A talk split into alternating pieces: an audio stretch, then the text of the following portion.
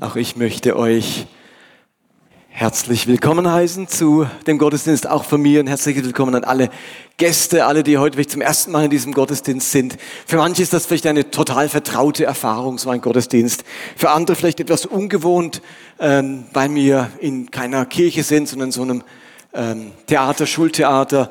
Und für wieder andere ist das etwas völlig Fremdes, weil man vielleicht keine sonst kirchliche Vergangenheit hat oder sonst üblicherweise nicht in den Gottesdienst geht. Ich wünsche mir, dass das für uns alle zu einer inspirierenden Erfahrung wird, dieser Gottesdienst, mit den verschiedenen Elementen, die er hat, von der Musik über die Predigt zu den menschlichen Begegnungen oder den Gebeten.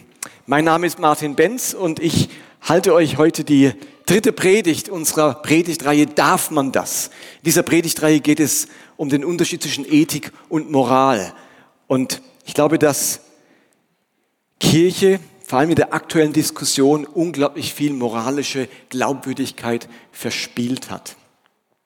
Menschen richten sich immer weniger an die Kirche als moralische Institution. Besonders die Missbrauchsskandale, die auch jetzt wieder äh, publik geworden sind, machen deutlich, dass man der Kirche ganz schnell vorwerfen kann, vorwerfen kann ähm, Wasser zu predigen und Wein zu trinken, also das, was sie selbst verkündigt an moralischen Anforderungen, selbst gar nicht leben zu können. Und trotzdem sehnen sich Menschen nach einer Orientierung. Wir alle haben ein Gewissen und spüren, da gibt es Dinge, die, die tun meinem Gewissen gut und bei anderen Dingen habe ich ein total schlechtes Gewissen. Wir sind geprägt von der Frage, darf man das? Was geht? Was liegt drin? Und besonders für uns als Christen ist das eine ganz zentrale Frage. Wie müssen wir leben? Wie sollen wir uns verhalten, damit wir Gott gehorsam sind, damit wir so leben, wie Gott sich das Leben und auch unser Leben vorstellt. Und letzte Woche haben wir damit begonnen, erste ethische Prinzipien aus der Bibel herzuleiten. Insofern ist das eine etwas theologische Predigtreihe, aber die am Ende, glaube ich, ganz viel Auswirkungen hat für unsere Lebenspraxis, für unsere konkreten Lebensumstände. Und ich habe angefangen deutlich zu machen, dass zunächst einmal die zehn Gebote ein erstes wichtiges ethisches Prinzip ist. Ich könnte auch sagen, die zehn Gebote sind nicht zehn Gebote, es sind zehn Lebensprinzipien. Hinter dem Satz, du sollst nicht töten, steckt nämlich viel mehr als der reine Mord an einem Menschen. Oder du sollst nicht Ehe brechen oder du sollst nicht lügen. Da steckt mehr drin als ein einzelnes Gebot. Das sind so Prinzipien, die sich ausdehnen lassen auf ganz viele Lebenssituationen und Lebensbereiche. Das war das erste moralische, äh, ethische Prinzip. Entspricht mein Verhalten, entsprechen meine Entscheidungen der Idee, dieser zehn Gebote. Das zweite war, das zweite war das Prinzip der Liebe. Und dieses Prinzip lässt sich am besten zusammenfassen mit dem Satz von Jesus, wo er gesagt hat, geht so mit anderen um, wie die anderen mit euch umgehen sollen. In diesem Satz sind das Gesetz und die Propheten zusammengefasst. Es geht also darum, ob mein Verhalten und mein Tun liebesvolles, rücksichtsvolles und barmherziges Verhalten widerspiegelt. So, und mit der heutigen dritten Predigt möchte ich noch ein Stück konkreter werden und weitere Orientierungspunkte für unsere ethischen Entscheidungen ähm, mit euch durchgehen. Und ihr müsst euch bewusst machen, die frühen Christen, also ich möchte das, das Prinzip herleiten, letztlich aus dem Neuen Testament, aus dem Leben der ersten Christen und dann am Schluss überlegen, was heißt das für uns, wie sieht der Transfer aus. Und die frühen Christen Besonders diejenigen Christen, die aus heidnischem Umfeld kamen, die also keine Juden waren, sondern in Korinth oder in Rom oder in anderen heidnischen Städten aufgewachsen sind und auch zum Glauben gefunden haben, für die war es ja nicht selbstverständlich, einfach irgendwie eine Bibel rauszuholen und zu sagen, ah, ich lese mal nach, was man darf als Christ. Denn erstens gab es das Neue Testament noch gar nicht, das war noch gar nicht geschrieben und das Alte Testament stand natürlich in, heidnischen Umfeld, äh, in einem heidnischen Umfeld nicht einfach zur Verfügung. Und wer konnte schon Hebräisch lesen außerhalb von Israel? Und was aber die ersten Christen mitbekommen haben, das wurde mal beim Apostelkonzil, so nannte man das, beschlossen, dass für die Heidenchristen, also die Christen, die aus dem Heidentum zum Glauben kamen, die Gesetze des Alten Testaments nicht mehr relevant sind. Das wurde damals entschlossen. Und nun ist so das Gerücht oder die Meinung bei diesen Christen entstanden, dass man als Christ jetzt einfach machen kann, was man will. Es ist alles erlaubt. Wenn das, die Regeln des Alten Testaments nicht mehr gelten, dann geht alles. Und mit dieser Haltung wurde jetzt Paulus konfrontiert auf seinen Reisen durch die Gemeinden. Und das hat er dann in seinen Briefen an diese Gemeinden aufgegriffen. Und Ähm, das schien so das neue Motto zu sein von Christen in Korinth und Rom. Und nun bringt Paulus Orientierung in diese, nenne ich es mal, Willkür hinein, indem er ethische Prinzipien formuliert. Und er schreibt dann im 1. Korintherbrief Kapitel 10, alles ist erlaubt, ja, aber nicht alles ist nützlich. Alles ist erlaubt, ja, aber nicht alles baut auf. Und an einer anderen Stelle im Korintherbrief schreibt er in Kapitel 6, alles ist mir erlaubt, aber nicht alles ist nützlich. Alles ist mir erlaubt, aber ich will mich von nichts beherrschen lassen. Das sind zwei zentrale Sätze, um die es mir heute Morgen geht, wo Paulus eben diese Haltung aufgreift, alles erlaubt, ja, ja, das ähm, empfindet ihr so, aber, und dann kommt sein Aber. Paulus macht deutlich, dass zwar viele Regeln aus dem Alten Testament nicht mehr gelten, aber trotzdem Kriterien notwendig sind, um entscheiden zu können, wie nun christliches Leben gestaltet werden soll. Und wir finden in diesen beiden Versen eigentlich drei Kriterien, drei Orientierungspunkte.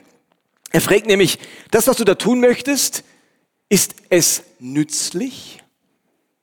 Ist es aufbauend? Und von nichts solltest du dich beherrschen lassen. Schauen wir uns diese drei Aussagen mal näher an. Was meint Paulus damit und was könnte das für uns heißen? Also der erste Orientierungspunkt für moralisches und ethisches Handeln ist, alles ist erlaubt, aber nicht alles ist nützlich. Das griechische Wort an dieser Stelle für nützlich könnte man auch übersetzen mit das Beste für mich. Ja, ja, vieles ist möglich, aber ist das, was du tun möchtest, auch wirklich hilfreich für dein Leben? Ist es von Nutzen für dich? Bringt es dich weiter? Oder andersrum formuliert, das, was ich hier tun möchte, schadet das meinem Glauben? Schadet das meinem Leben? Schadet das meiner Beziehung zu Gott und zu Jesus? Bringt mich das, was ich hier tun möchte, näher zu Gott oder führt es mich eher von Gott weg? Schadet das, was ich hier tun möchte, meiner Seele und meinem Gewissen oder tut es meiner Seele gut? Also wenn Paulus von nützlich spricht, dann geht es ihm darum, ob das hilfreich für mein Leben ist. Das, was du da tun möchtest. Überleg mal, auch auf Dauer gesehen, was macht das mit deinem Leben? Was macht das mit deiner Seele? Was macht das mit deiner Gottesbeziehung? Und der zweite Orientierungspunkt von Paulus ist, alles ist erlaubt, aber nicht alles baut auf. Und auch dieser Begriff aufbauen, der stammt tatsächlich aus der äh, Welt der Bauhandwerker, wird benutzt, wenn man ein Haus baut, wenn man ein Fundament baut oder ein Fundament verstärkt. Und das Gegenteil von aufbauen wäre einreißen, abreißen oder schwächen. Und Paulus will damit sagen, du behauptest vielleicht, dass vieles erlaubt ist, oder alles erlaubt ist, aber die Frage ist doch, ob du damit dein Leben wirklich stärkst oder ob du damit dein Leben schwächst oder etwas einreißt und kaputt machst in deinem Leben. Fördert dein Handeln, fördern deine Entscheidungen die Substanz deines Lebens? Oder schwächt dich das, was du da tun möchtest? Stärkt das deinen Glauben oder schwächt das deinen Glauben? Also zum Beispiel ist es erlaubt, Überstunden zu machen, viele Mahlzeiten mit den Kindern zu verpassen und ganz oft noch spät abends am Computer zu sitzen, um die letzten Aufgaben zu erledigen. Da gibt es kein Gebot dafür oder dagegen. Aber die Frage ist, was passiert durch das, was ich da tue, mit meinem Seelenleben und was passiert mit unserem Familienleben? Wird es durch dieses Verhalten gestärkt oder geschwächt? Also die Frage ist, ob meine Jobentscheidung, ob mein Karriereschritt oder mein Arbeitsverhalten mein Leben aufbaut und mein Lebensfundament verstärkt oder stattdessen ganz viel Wertvolles und Wichtiges in meinem Leben oder in meinem Familienleben dadurch geschwächt wird oder abgebaut wird. Also es ist nicht so einfach zu sagen, ja, darf ich so arbeiten?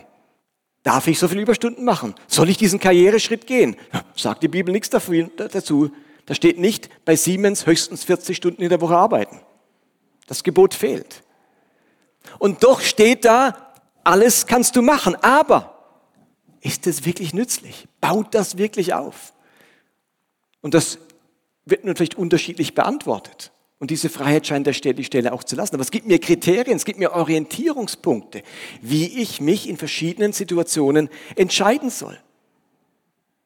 Und der dritte Orientierungspunkt von Paulus ist in diesem Vers, alles ist erlaubt, aber ich will mich von nichts beherrschen lassen. Man könnte hier auch übersetzen, nichts darf die Kontrolle über mich gewinnen. Nichts darf mich gefangen nehmen oder abhängig machen oder süchtig machen oder in die Unfreiheit führen. Und jetzt merken wir, da kommt noch mal ein ganz neuer Aspekt rein, nämlich der Aspekt der Dosis, der Intensität, der Häufigkeit. Ob etwas wirklich gut für mich ist, nützlich ist, hängt auch davon ab, wie viel Macht es über mich gewinnt, wie viel Kontrolle es über mich hat.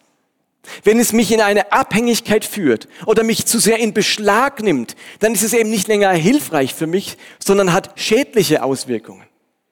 Eine gute Sache kann in der falschen Dosis zu einer ungesunden Abhängigkeit führen. Kennen wir alle. Der Wunsch nach Erfolg ist ja an sich noch nichts Schlechtes, aber wir alle wissen, Erfolg kann zur Droge werden. Das gute Hobby, das mich anfangs entspannt hat, kann mich zeitlich und irgendwann auch finanziell beherrschen. Oder das Bedürfnis, geliebt zu werden, ist ja ein gutes Bedürfnis, aber es kann mich auch unfrei machen, wenn ich anfange zu versuchen, es allen recht zu machen, um ja niemandes Gunst zu verlieren. Und ihr merkt, Paulus vermittelt hier keine präzisen Gebote, sondern hier geht es um die Seele, um innere Befindlichkeiten, um psychische Gesundheit, um ganz softe Faktoren, nenne ich es mal. Und wenn Paulus so argumentiert, überlegt euch, ist es nützlich, ist es hilfreich, nimmt es euch zu sehr gefangen und so weiter, dann erfordert das ganz schön viel Selbstreflexion. Ist euch das bewusst? Da muss man sich Gedanken machen über das Leben, über die Auswirkungen, über mein Umfeld.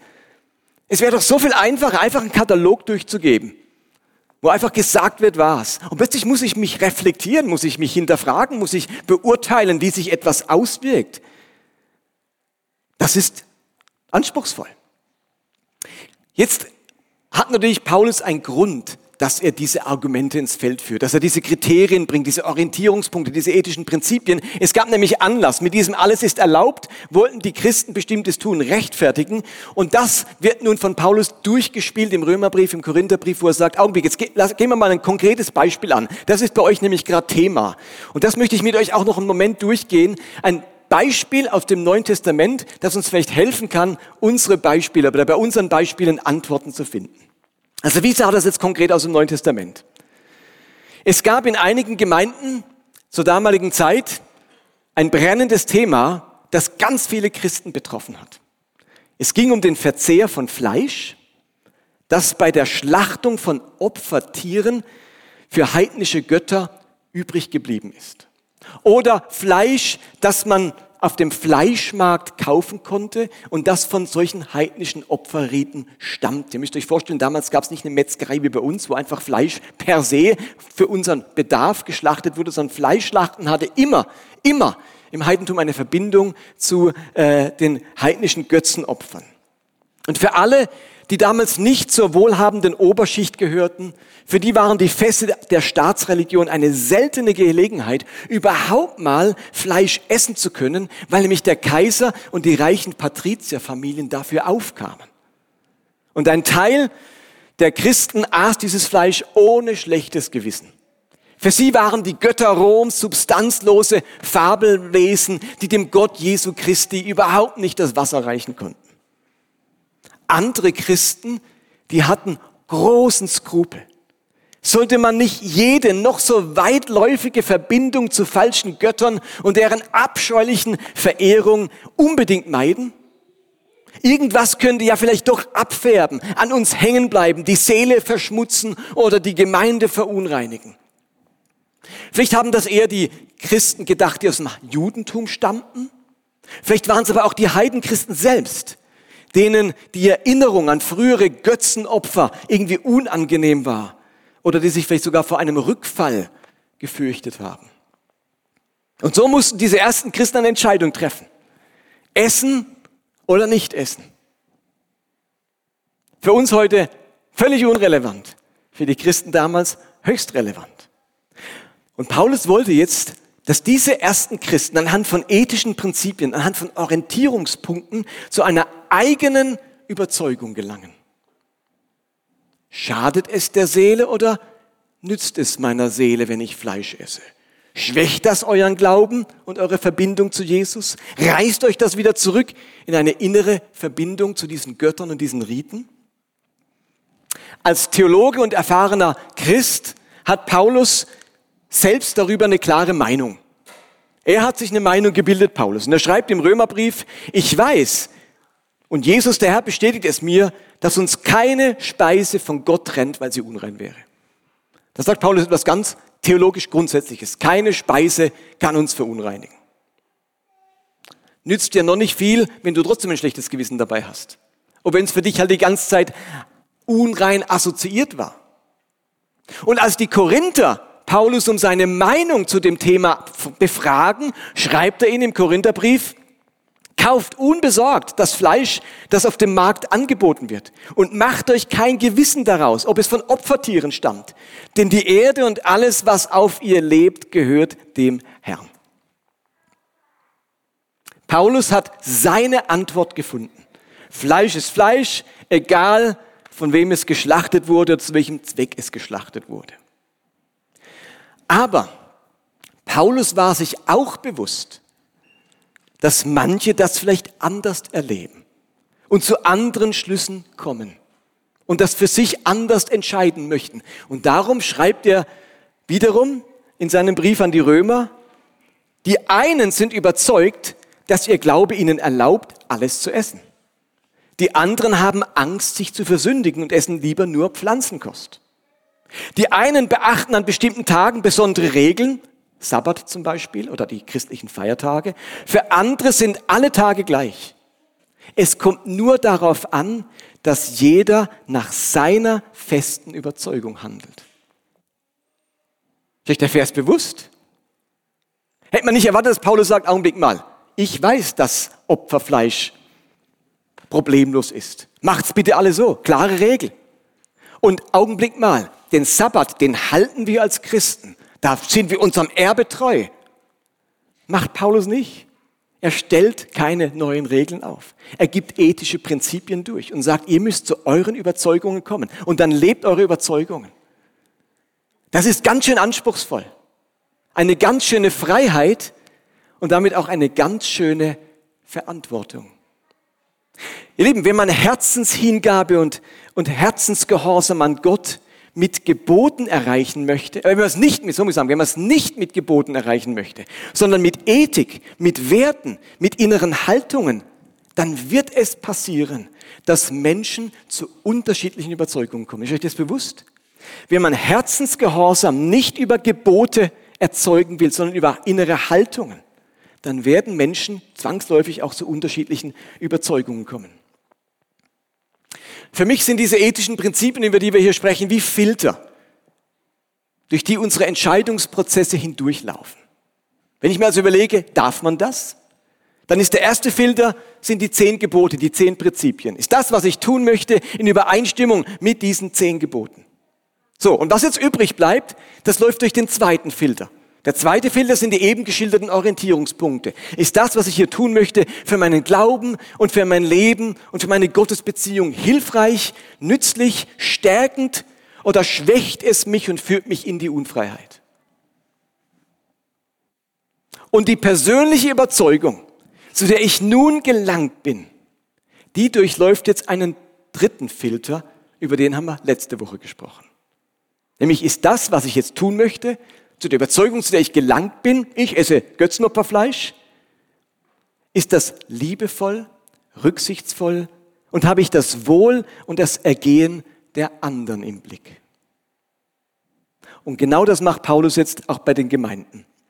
Er fordert sie einerseits auf, ihre ganz persönlichen Überzeugungen anhand dem ethischen Prinzip der Liebe zu überprüfen. Du bist zu der Überzeugung gekommen? Okay, gut.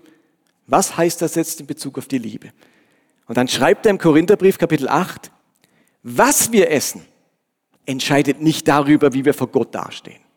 Vor ihm sind wir weder besser noch schlechter, ob wir nun das Fleisch, das Götzenopferfleisch essen oder nicht. Doch ihr müsst mit dieser Freiheit, die ihr habt, behutsam umgehen, damit ihr nicht einem Bruder oder einer Schwester mit einem ängstlichen Gewissen schadet. Kommt da draus aus dem Vers? Also sagt, du hast die Freiheit, du kannst es so oder so machen und wenn du die Freiheit verspürst, ich kann Götzenopferfleisch äh, essen, ist für mich kein Problem, dann ist das nicht das Ende der Diskussion. Dann ist das nicht das Ende der Überlegungen, sondern die Überlegung muss sein, was löst meine Freiheit, die ich habe, aus bei den anderen, mit denen ich zusammen bin. Und dann kann Paulus eben sagen, privat, an deinem Esszimmertisch, da kannst du kiloweise Götzenopferfleisch verdrücken. Juckt kein Mensch, mach das und lass dich von niemand stören dabei. Aber wenn du das machst im Zusammensein mit denen, für die das ganz schwierig ist, dann geht es jetzt nicht mehr nur um deine Freiheit, sondern dann sagt uns das dritte ethische Prinzip, jetzt geht es um die Rücksicht. Jetzt verzichtest du auf das Fleischessen hier in der Gemeindeveranstaltung, weil die Hälfte noch so nah am Götzenopfer dran steht, dass es für die fatal wäre. Und dann ist die Lösung nicht, ist mir egal, ist mir wurscht egal, ich habe die Freiheit, ich esse das einfach. Und wenn du Probleme damit hast, dann bleib doch daheim oder dann guck doch, wie geht doch ein Seelsorge hinterher. Das ist nicht seine Lösung. Sondern er sagt sich, halt, halt, halt. Wir haben noch ein drittes ethisches Prinzip, nämlich deine Freiheit muss behutsam äh, gelebt werden, damit die Liebe und die Rücksicht aufeinander, die Barmherzigkeit miteinander nicht beschädigt wird. Und darum gibt es einen Unterschied, was ich vielleicht zu Hause an meinem Esszimmertisch mache und was ich im Tisch der Gemeinde mache. Also das Problem ist nicht das Essen an sich, sondern das, was ich damit auslöse. So, und damit kommen wir zum letzten Gedanken, dem Transfer. Was heißt das jetzt für unser Leben, unsere heutige Zeit? Und ich weiß, dass ihr sehr gerne hättet, dass ich jetzt ganz konkrete Sachen durchgebe. Ob Teenager Ballerspiele machen dürfen. Ob Sex vor der Ehe erlaubt ist ob wir als Christen uns auf fernöstliche Medizin und fernöstliche Praktiken einlassen dürfen. Ob es okay ist, zu kiffen und ins Spielcasino zu gehen. Ob man als Christ diese Kreuzfahrt machen kann, Kurzstreckenflüge buchen oder Fleisch essen anhand, sind doch wieder beim Fleisch essen, anhand der Klimaerwärmung, angesichts der Klimaerwärmung. So, und jetzt. Darf man das oder darf man es nicht? Wir stimmen ab. Okay, wer ist für Ballerspiele? Dann lassen wir bleiben. Ihr Lieben, genau das werde ich jetzt nicht tun. Da geht sowieso die, die, die Hände der Eltern hoch und, oder runter und die von den Teenagern hoch. Ihr Lieben, genau das werde ich nicht tun.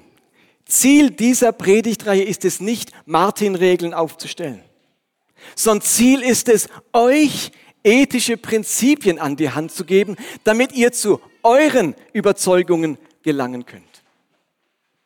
Und wenn ihr euch also eine dieser Fragen stellt oder vielleicht auch noch mal ganz andere Fragen habt, dann könnt ihr jetzt folgendermaßen vorgehen. Eure Frage, was auch immer das jetzt ist, dann überlegt ihr euch erstes Prinzip, hält meine Handlungsabsicht den Aussagen und den Prinzipien der zehn Gebote stand? Erster Filter.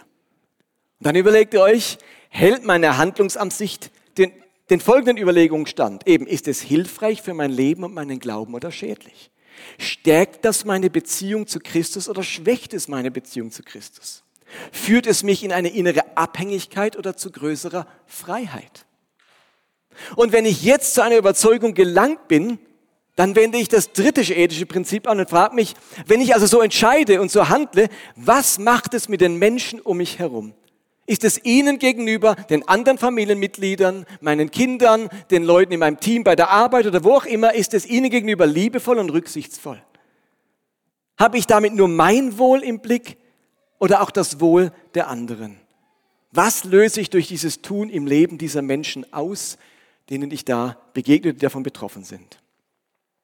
Und diese ethischen, dieser ethische Prozess, der ist wirklich anspruchsvoll. Und nächste Woche wird es darum gehen, was uns dabei hilft, diese Verantwortung wirklich zu leben und diese Freiheit nicht zu missbrauchen. Es geht nächste Woche um den inneren Kompass. Es gibt eine Sache, die uns unglaublich dabei hilft, in diesen Überlegungen zu den richtigen Entscheidungen zu kommen. Aber ist das, habt ihr verstanden, um was es mir heute ging? Okay, ein verhaltenes Nicken. Gut. Lasst uns doch aufstehen und miteinander beten und dann kommt der Thomas. Himmlischer Vater, mir ist bewusst, dass das anspruchsvoll ist. Und ich bitte dich, dass dein Wort weiter zu uns redet. Ich bitte dich, dass du uns als Menschen hier bei Elia zu Personen machst, die dir von Herzen gehorsam sein möchten und die ihrer Hingabe an dich auch mit ihrem Verhalten Ausdruck verleihen, auch in ganz alltäglichen Fragen des Lebens. Ich bitte dich, dass uns diese Prinzipien begleiten, dass sie in uns wachsen und uns mehr und mehr befähigen, so zu leben, wie du Freude daran hast und wie es für unser eigenes Leben zum Segen wird. Heiliger Geist, ich bitte dich, dass du uns da begleitest und dass diese Thematik noch lange Zeit uns als Christen beschäftigen darf und uns prägen darf und wir Schritt für Schritt weiterkommen in diesem Prozess, sodass ähm, wir wieder auch eine moralische Stimme haben in unserer Gesellschaft, weil wir anders leben ähm, und uns an deinem Wort und an deinem Charakter orientieren können. Amen.